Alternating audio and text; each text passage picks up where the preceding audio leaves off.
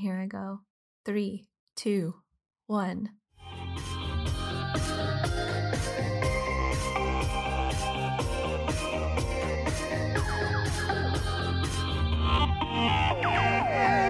Hi, everyone, and welcome to Slay or Survive. I'm Dani, and I'm alone this week. Carly will not be joining me for this episode of the podcast.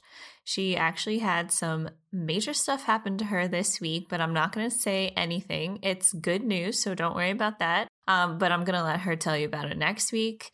And this week, I'm not going to be reading my Slayer because I want to keep with the theme of one Slayer and one Survivor with Carly next week. So I'm actually going to be telling you about a listener email that we received in January this year. I can't believe it's taken me this long to get to it because it's uh, such a good email. There's a lot in it, and I think it's also very relevant to the story I told a few weeks ago about the sexual assault survivors, um, especially after watching the Audrie and Daisy Netflix special. So please go watch that. I'm now going to read you the email we received sent in by Lynn. She actually wrote a second email. I'm going to save that for another time, and I promise it will not be one year later. So, the subject of this email is I'm a survivor, but having issues telling myself I'm a survivor. And she writes Dear Slay or Survive sisters, first I have to say I love you guys. I just got into listening to podcasts like maybe a month ago and just found you guys, so I'm binging. So this was in January of 2020. Um, so hopefully, Lynn, you're caught up by now and still a listener, uh, and you're listening to this episode. And thank you for being such a fan. So Lynn says, I wanted to write and tell my story of two sexual assaults and I'm going to change names for fear that anyone in these stories could be listening. And here we go. Every girl has that one friend that is like a sister and know everything about each other and are usually always seen together. So I'm going to call her Kira. Kira and I were always together. I mean, our boyfriends had to be cleared by each other before they ever met the family. Kira and I knew each other for like 15 or 16 years, which was more than half of our lives at this point. When she was dating a kid from high school and I didn't like him, I managed to get them to break up, while at the same time, a friend of ours had a friend who she liked. I'll call him Carl. So I managed to set Carl and Kira on a date, and they're still together today, as far as I know. And please don't say aw. So I won't say aw. And this is why. Carl was turning 21, while Kira, myself, and my fiance at the time, now husband, you can say aw for us because we're still together despite what has happened to me. So, congrats, Lynn, that you guys are still together. At least I can say aw now. So, she's going to call her husband Kevin.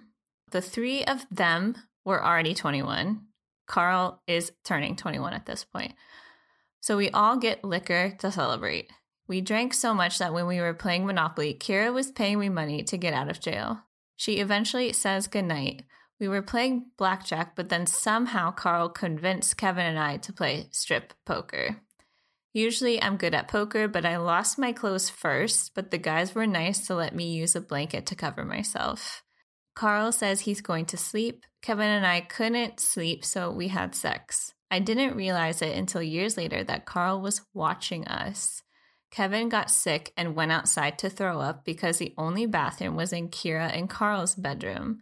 So Kevin is outside throwing up, and I'm waiting for him to come back in when Carl starts to finger me. I pretended to be asleep, but he kept trying to finger me. He was fondling my breasts. He pulled his penis out and was trying to get me to give him a hand job. Again, I pretended to be asleep. This time, he tried to put his dick in my mouth when Kevin started to make a noise that he was coming inside. Carl took off, and all this happened in about 10 minutes. I instantly sobered up, but was too scared to say anything. Kevin and I fell asleep. Oh, I don't know how you could sleep after that. I'm sure it wasn't easy. My God. The next morning, I didn't say anything and just made it seem like I had a hangover, even though I didn't. About six hours later, Kira and Carl took us home because at the time I needed a transmission for my car and Kevin needed a new engine for his motorcycle. On the way home, I asked Kevin if he had a towel so I could take a shower. After we got home, Kevin went and got the mail, and I was on the bed crying. I was so scared that Kevin still wouldn't want to marry me or have anything to do with me. He dropped the mail and slammed the door and came running to me. He thought he did something that made me mad, and I cried that hard, ugly, disgusting cry while explaining what happened. He turned the shower on and we took a shower together because I was so scared to be alone. I lost all but one friend because Kira and I had the same friends. I told Kira that night what happened, and Carl admitted to it all, but said he couldn't remember what he did. Everyone was in tears. They were apologizing to me, but when she told her mom, who was like a second mom to me for years, she spun the story and said I was the one who did this to Carl. Because of this, Kira and Carl moved to another state. One time before they moved, I saw Carl riding a bicycle on the sidewalk. Kevin was in the passenger seat, and I had an anxiety attack. Kevin had to make me pull over and calm me down. Life was really hard. Kira and I had a matching tattoo, and I got that covered up. And to this day, I cannot watch a movie or show that has Steve Buscemi because Carl looked like a younger version of him. So that is her first sexual assault story. So I'm going to pause. I didn't want to interrupt the story too much to make my comments, but now I'm going to comment. Um, so, first of all, that's disgusting what Carl did. Uh, and for Kira to stay with him, even though he admitted to it, but said he couldn't really remember what happened, it's a bit confusing. I'm glad that you trusted your fiance Kevin enough to tell him what really happened. It sounds like he stuck by you since I said, Aw, that you're still together. It sounds like he did stick by you and didn't blame you at all for what happened, which of course it wasn't your fault. Uh, but I know a lot of people can feel that way when they go through these types of attacks. So props to Kevin for being so understanding and being there for you and also not beating the living shit out of him. Um, and hopefully, Kira figures out that she made the wrong move choosing Carl over you. All right, that's all I'm going to comment on this first one because we have another second story that Lynn wrote that I'm going to move on to later. And she says this other one happened three years later. At this time, I'm married to Kevin. So, fuck yeah, aw is still in order. Good job, Kevin, for being there. My next door neighbor lost her husband a few years prior due to drinking, and he had cirrhosis of the liver. I'll call her Mary Jane because I know she hates that name. uh, okay, Mary Jane. So, Mary Jane had a half sister, Mandy, who moved in about two months later, and Mandy's ex boyfriend, Mike, moved in with them a side story, real quick, is that Mandy was over at my house, which at the time Kevin and I were staying with one of his coworkers. Mandy tried to commit suicide after I dropped her and her dog off, and she walked in on Mike and Mary Jane finishing up with sex. Mandy freaked, and I had to drive back with Kevin to visit her in the hospital. A few months later, Mandy moves back in with her mom. Mike stayed with Mary Jane, but she moved out shortly after because she met someone online. So, to keep Mike company, we would hang out, and he's a chef or claims to be. Oof. Okay, so let me just recap quickly. So, you're you and Kevin are now married and living next door to Mary Jane and her half sister Mandy, and the ex boyfriend for some reason Mike was also living there. But Mandy caught Mary Jane and her ex boyfriend having sex, and that's why she wanted to commit suicide. So that's a side story, and that's already a lot to take in. Okay, well, at least Mike, the ex boyfriend, claims to be a chef, so I hope he's cooking for y'all if you guys are hanging out with him all the time. So, jumping back into her story, it was Memorial Day and I just got off work. Retail sucks, man. I can't imagine working on a holiday. Quick note I never worked in retail or at a restaurant or anything. I used to work at a daycare when I was in high school and college.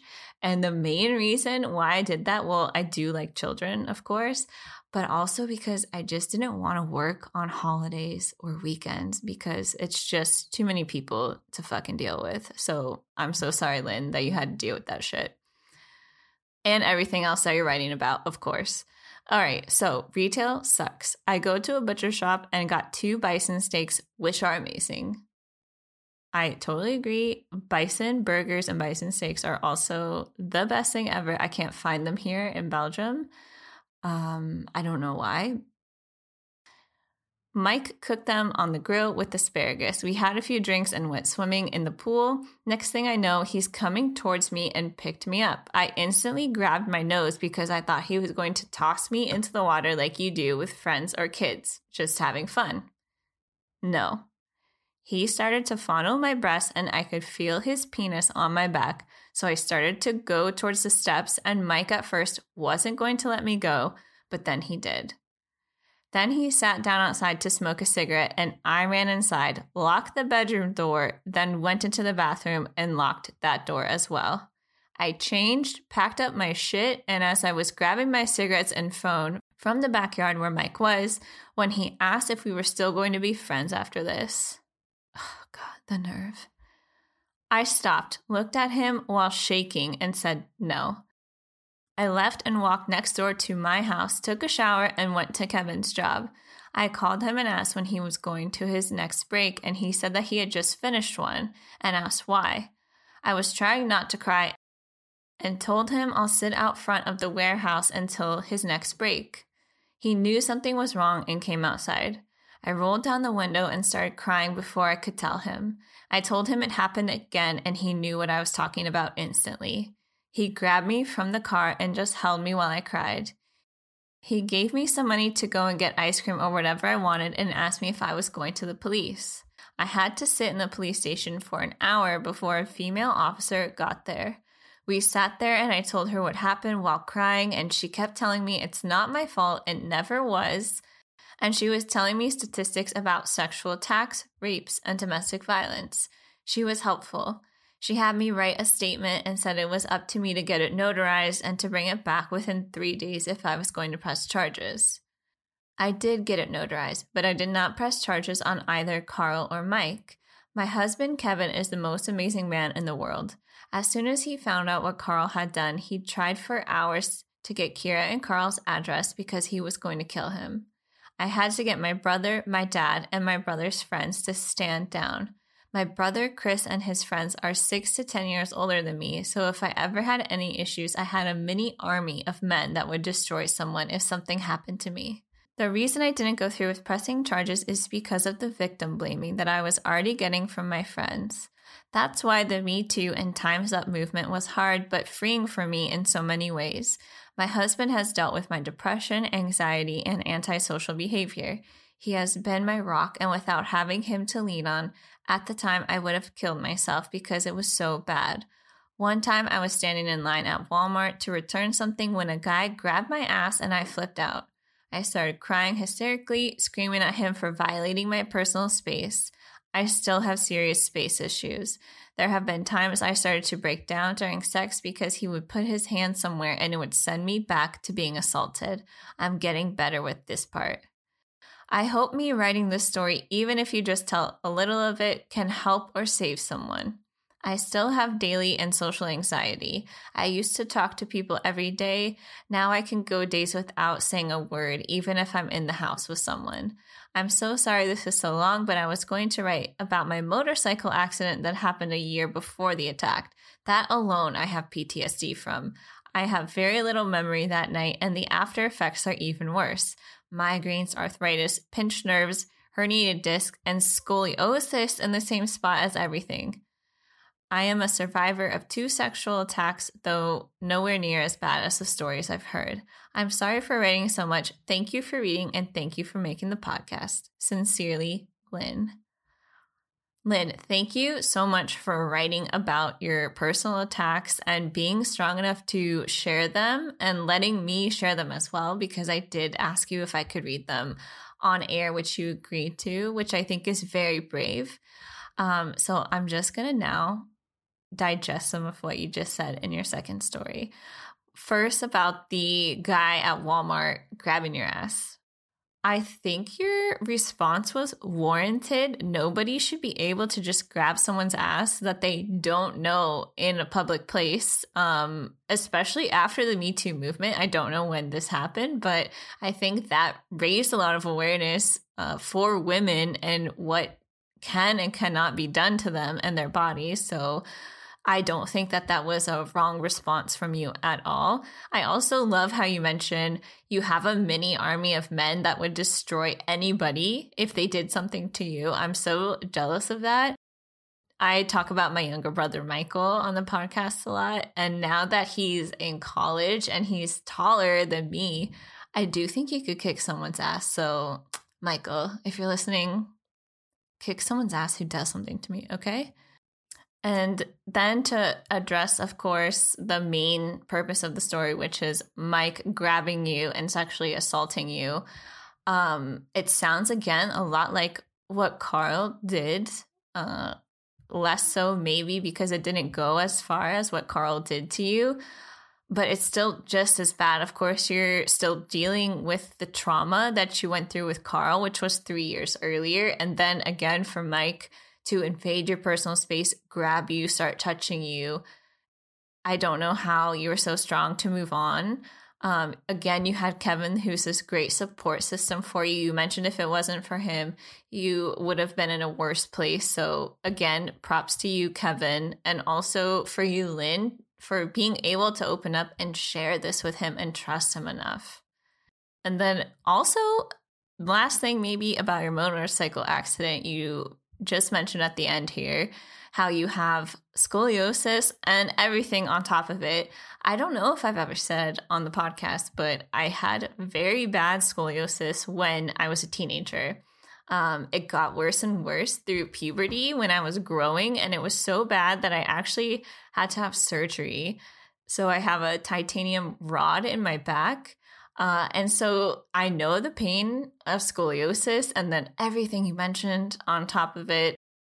To go through this motorcycle accident, have physical pain that you're dealing with, and then a year and more later to have this emotional pain as well. I just want to say again, I've been saying it the whole time. You're very strong, and I give you so much credit for opening up and being able to share this with everybody. So thank you so much, Lynn, for writing in. Thank you, everyone, for listening to this special episode. We will be back next week with our regular program. So I'll be covering a Slayer, and Carly will be covering a Survivor. And I will be in the US next week when we record. So it should be even more fun being with Carly in person, face to face, telling our stories. It's just going to be even better. So thanks again, everybody, and have a great week. Until next time. Bye.